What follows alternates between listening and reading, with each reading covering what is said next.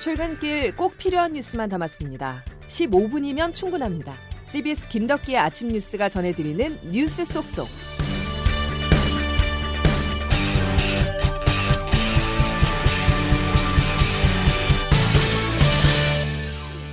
여러분 안녕하십니까? 9월 14일 김덕기의 아침 뉴스입니다. 천만 시민의 발 서울 지하철은 오늘도 달립니다. 서울교통공사 노조의 총파업 예고로 멈춰설 뻔했지만 파업 5시간여를 앞두고 노사가 극적 합의에 도달해 출근길 대란은 피했습니다. 첫 소식 권혁주 기자입니다. 서울 지하철을 운영하는 서울교통공사 노사 간 임금 단체 협상이 어제 자정 직전에 타결됐습니다. 이에 따라 노조는 오늘부터 예정됐던 파업을 철회했습니다. 노사는 어제 오후 3시에 최종 교섭을 시작해 밤 11시 40분쯤 극적 합의를 끌어냈습니다. 노사는 핵심 쟁점인 구조조정과 관련해 재정 위기를 이유로 강제적인 구조조정을 하지 않고 노사 공동협의체를 구성해 안전 강화와 경영 정상화 방안을 추진한다는 데 합의했습니다. 또 재정 위기 극복을 위해 서울시와 정부에 노약자 무임 수송 등 공익 서비스 비용 손실 보전을 건의하기로 했습니다. 심야 연장 운행 폐지와 7호선 연장 구간 운영권 이관을 추진하고 이에 따른 근무 시간, 인력 운영에 대해서는 별도로 합의하기로 했습니다.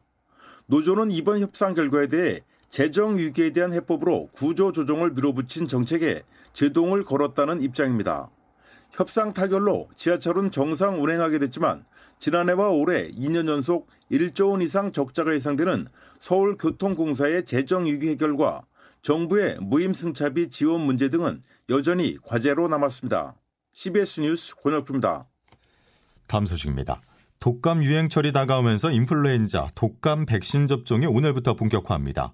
어린이와 임신부를 시작으로 고령층까지 무료 예방접종이 진행될 예정인데요.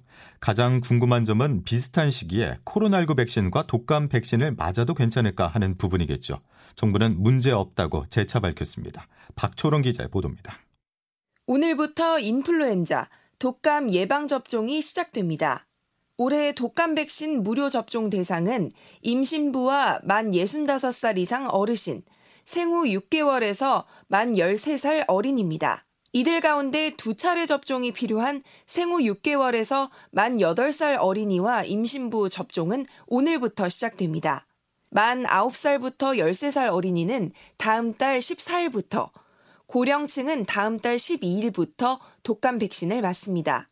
보건당국은 코로나 백신과 독감 백신을 동시 접종할 경우 이상 반응이 늘어나거나 상호 영향을 미친다는 근거가 없다면서 접종 간격에 제한은 없다고 밝혔습니다. 다만 본인의 건강 상태에 따라 또 이상 반응에 대한 우려가 있다면 며칠 간격을 두고 접종하는 것도 권고하고 있다고 밝혔습니다. 김기남 코로나19 예방접종 대응 추진단 접종 기획 반장입니다. 10월 달 접종 계획 수립할 때 이런 그 어, 코로나 백신과 인플루엔자 백신이 이제 최대한 분산될 수 있는 부분을 고려를 하도록 하겠습니다. 접종을 원하는 일반인도 가까운 의료기관에 문의해 유료로 접종할 수 있습니다.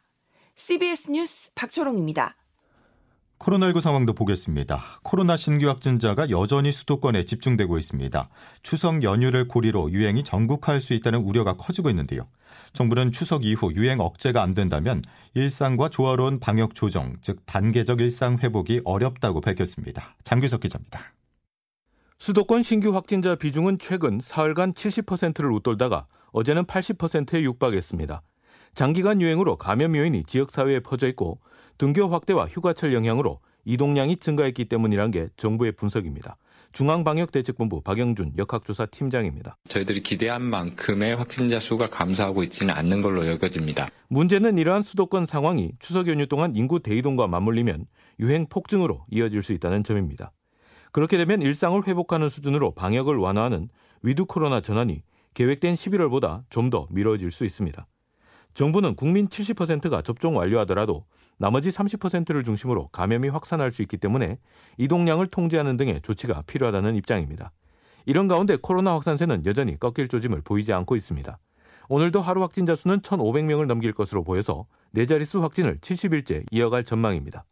특히 추석 대목을 앞둔 시기에 송파구 가락 농산물 시장에서 어제까지 모두 123명의 누적 확진자가 쏟아져 손님들의 발길이 크게 줄어드는 등 코로나 직격탄을 맞았습니다.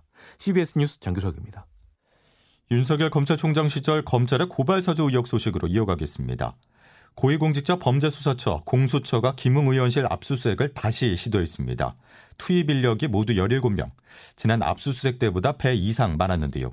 이번 의혹의 핵심인 고발장 작성자를 밝혀내기 위해서 수사력을 모으고 있는 공수처는 주요 피의자의 소환 시기를 앞당길 수 있다는 관측입니다. 보도에 홍영선 기자입니다.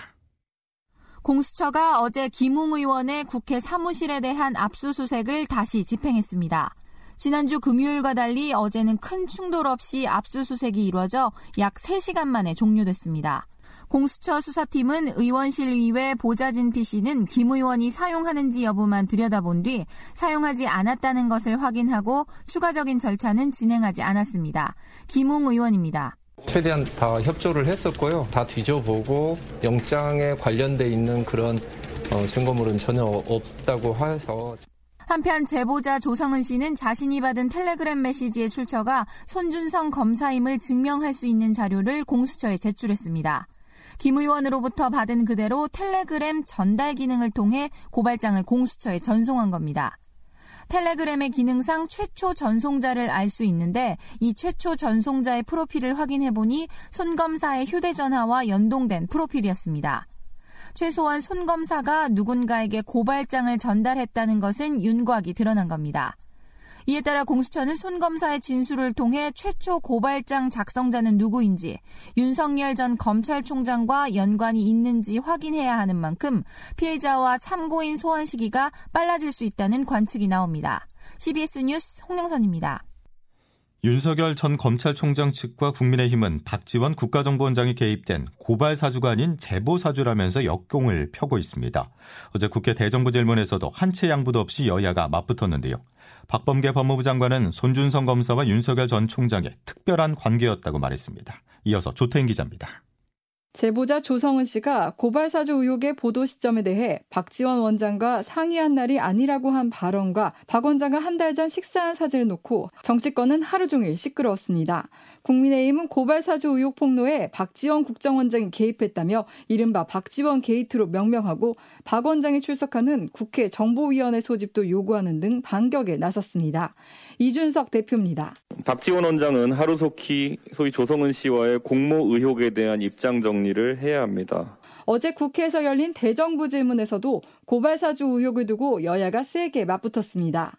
민주당은 고발사주 의혹의 핵심에 윤 전 총장이 있다는 점을 부각했습니다. 이 과정에서 박범계 법무부 장관은 김웅 의원에게 고발장을 전달했다는 의혹을 받는 손준성 검사와 윤 전 총장이 가까운 관계임을 확인할 근거들이 있다고 밝혔습니다. 전임 총장과 손준성 검사와의 관계는 매우 특별한 관계였습니다. 근거할 수 있는 여러 가지가 있습니다만 지금 뭐 밝히기에는 좀 이번 주 진행되는 대정부 질문 동안 고발 사주 의혹을 놓고 여야의 거센 공방은 계속될 것으로 보입니다. CBS 뉴스 조태임입니다. 고발 사주 의혹이 정치권에 뒤덮은 가운데 국민의힘이 대선 경선 후보를 8명으로 압축하는 1차 경선 여론조사를 시작했습니다. 윤석열 전 총장이 1위를 사수할 수 있을지 여부가 관심입니다. 보도에 송영훈 기자입니다. 국민의힘 1차 경선이 시작됐습니다. 어제와 오늘까지 여론조사를 실시해 당원 20%, 일반 80%의 합산으로 2차 경선에 나설 8명을 선정합니다. 초반 기세가 전체 경선 성패를 흔드는 만큼 1차 경선 결과가 중요한 상황. 현재는 윤석열 전 검찰총장과 홍준표 의원의 양강 구도를 이루고 있습니다.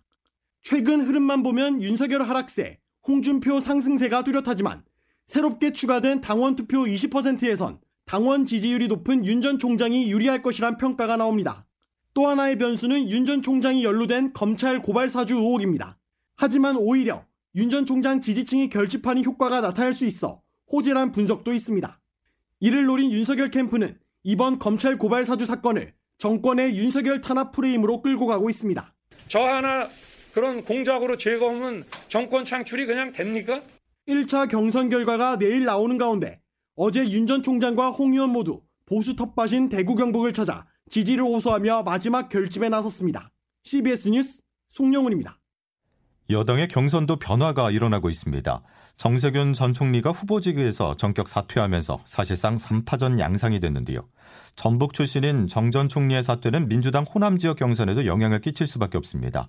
일단 정 전 총리는 특정 주자를 돕지 않겠다고 밝혔습니다. 이종규 기자가 보도합니다. 민주당 대선 경선이 정세균 전 국무총리의 경선 후보직 사퇴라는 새로운 변수를 맞게 됐습니다. 지난 주말 1차 슈퍼이크에서 4.27%, 4위로 부진한 성적표를 받아들긴 했지만 대의원을 비롯해 당내에는 적지 않은 정 전 총리의 지지층이 포진돼 있기 때문입니다. 나머지 경선 주자들은 정 전 총리의 사퇴가 자신들에게 유리하게 작용할 것으로 분석하는 한편 정 전 총리의 지지층을 흡수하기 위해 벌써부터 분주한 모습입니다. 선두인 이재명 경기지사는 정 전 총리를 훌륭한 정치인이라고 치켜세우는 한편 과거 당직자 시절 정 전 총리와의 인연도 언급했습니다. 정말로 존경하는 정치 선배님이시고요. 실제로 제가 모셨던 분이시고 지금도 뭐 저는 정말 훌륭한 분이시고 이낙연 전 민주당 대표 측은 정 전 총리 지지층의 표심이 이 전 대표에게로 향할 것을 기대하고 있습니다. 두 후보의 고향이 호남으로 같은 데다 안정감이 있고 국정 운영 경험이 풍부하다는 것 또한 공통점이기 때문입니다. 최대 격전지인 호남 경선을 채 두 주도 남겨놓지 않은 시점에서 이뤄진 정 전 총리의 전격 사퇴가 추석 민심에 어떤 영향을 미칠지 주목됩니다. CBS 뉴스 이준규입니다. 부친의 부동산 투기 의혹에 불거진 국민의힘 윤희숙 의원의 사직안이 국회 본회의를 통과했습니다. 국회의원 윤희숙 파직의 건은 가결되었음을 선포합니다. 민주당은 당내 의원들을 자유투표에 맡기는 형식으로 윤 의원 사직안 처리에 동참했습니다. 국민의힘은 탈당 권고가 사실상 없던 일이 된 여권의 대응과는 다른 조치로 차별화를 꾀한 것이라는 분석입니다. 한편 민주당 이낙연 전 대표의 사직안은 이번 본회의에 상정되지 않았습니다. 당 지도부는 조금 더 논의를 이어간다는 방침인 것으로 전해졌습니다. 다음 소식입니다. 불법 금융 다단계 혐의로 경찰 수사를 받고 있는 QRC 뱅크의 대표가 구속을 면하기 위해서 피해자들을 또다시 속여 합의서를 받아내는 정황이 포착됐습니다. 경찰은 피해 보상안이 허구성이 짙다고 판단하고 구속영장을 신청했습니다. 서민선 기자 단독 보도입니다. 투자금의 300% 수익을 보장해주겠다고 속여 5천여 명으로부터 2천억 원 이상 끌어모은 QRC 뱅크의 불법 금융 다단계 사기 사건. 경찰 수사를 받고 있는 QRC뱅크 고모 대표는 최근 경찰에 수십 장의 합의서를 제출했습니다. 합의서에는 치아코인이라는 가상화폐 채굴기를 피해자들에게 무상으로 제공해 피해를 회복하겠다는 내용이 담겨 있습니다. 하지만 그 내용을 자세히 뜯어보니 수상한 점이 한두 가지가 아닙니다. 통상 하드웨어 용량을 기준으로 하는 치아코인 채굴기의 경우 대수로 표현하지 않음에도 합의서엔 대수가 기준으로 나와 있고 실현 불가능한 예상 수익이 적혀 있기도 했습니다. 업계에서는 합의서에 적혀 있는 내용을 가능한 최대치로 계산한다고 하더라도 약속된 수익의 절반도 실현하기 불가능하다고 입을 모읍니다. 6개월 안에 200개가 채굴되려면은 저희가 생각하고 있는 통상적인 개념으로는 그게 컴퓨터 한 대 막 이런 기준으로 절대 불가능하고요. 피해자들은 고 대표 측이 구속을 면하기 위해 급하게 합의서를 작성했다고 주장합니다. 해당 피해 보상안을 검토한 경찰 역시 허구성이 짙다고 판단하고 지난주 고 대표 등에 대해 구속영장을 신청했습니다. 서민선입니다. 제14호 태풍 찬투가 중국 상하이 남쪽에서 우리나라 쪽으로 북상 중인 가운데 상하이시는 오늘 하루 관내 학급 학교에 전체 휴교령을 내렸고 푸둥 국제공항과 훅차오 국제공항의 항공편 운항도 대부분 취소됐습니다. 자, 초강력 태풍 찬투가 북상하면서 우리 입장에서 태풍 상황은 어떤지 한번 짚어보겠습니다. 기상청 연결하겠습니다. 김수진 기상 리포터. 네, 기상청입니다. 예, 태풍 찬투의 구체적인 예상 진로가 나왔죠. 네, 오늘 새벽 발표된 태풍 정보를 보면 현재 제14호 태풍 찬투는 중국 상하이 동쪽 부근 해상에서 시속 8km의 매우 느린 속도로 북북 동진하고 있습니다. 앞으로 2, 3일간은 아주 이례적으로 이 주변에서 거의 정체하다시피 매우 느리게 이동할 것으로 보이고요. 목요일부터 방향을 동쪽으로 틀면서 금요일에는 우리나라 남해상을 통과할 것으로 전망됩니다. 따라서 현재 제주 남부 먼 해상과 서해 남부 먼 해상의 태풍 경보가 제주의 호우 특보가 발효 중인 가운데 내일까지는 제주와 남해안을 중심으로 매우 강한 바람을 동반한 물폭탄이 쏟아지는 곳이 있겠습니다. 내일까지 제주도에서는 시간당 50에서 70mm 안팎의 국지성 호우가 집중되면서 100에서 200, 최고 300mm 이상의 큰 비가 더 쏟아지겠고요. 전남과 경남 남해안에 20에서 80, 최고 120mm 이상, 그 밖에 경남과 전북 남부, 경북 남부에도 10에서 40mm 안팎의 비가 이어지겠습니다. 그리고 모레와 글피 사이에는 내일은 제주와 남부지방에 태풍의 직접 영향권에 들면서 계속해서 매우 많은 비와 함께 강력한 바람이 불어닥치겠고요. 금요일에는 그밖에 전국에서도 비바람이 거셀 것으로 보여서 태풍에 대한 대비 단단히 해주셔야겠습니다. 다만 오늘 주 오늘도 중부지방은 대체로 맑겠고요. 서울의 한낮 기온이 31도까지 오르는 등 늦더위가 계속 이어지겠습니다. 날씨였습니다. 오늘부터 독감 무료 접종이 시작됩니다. 코로나 접종을 마친 지 얼마 지나지 않은 상황에서 또다시 독감 백신을 맞아야 해 그 부작용을 염려하는 분들이 많은데요. 독감 백신 접종은요, 수년간 안전하게 이루어져 온 만큼 걱정하지 않아도 괜찮다는 게 정부의 입장입니다. 자, 화요일 김덕희 아침 뉴스는 여기까지입니다. 내일 다시 뵙죠. 고맙습니다.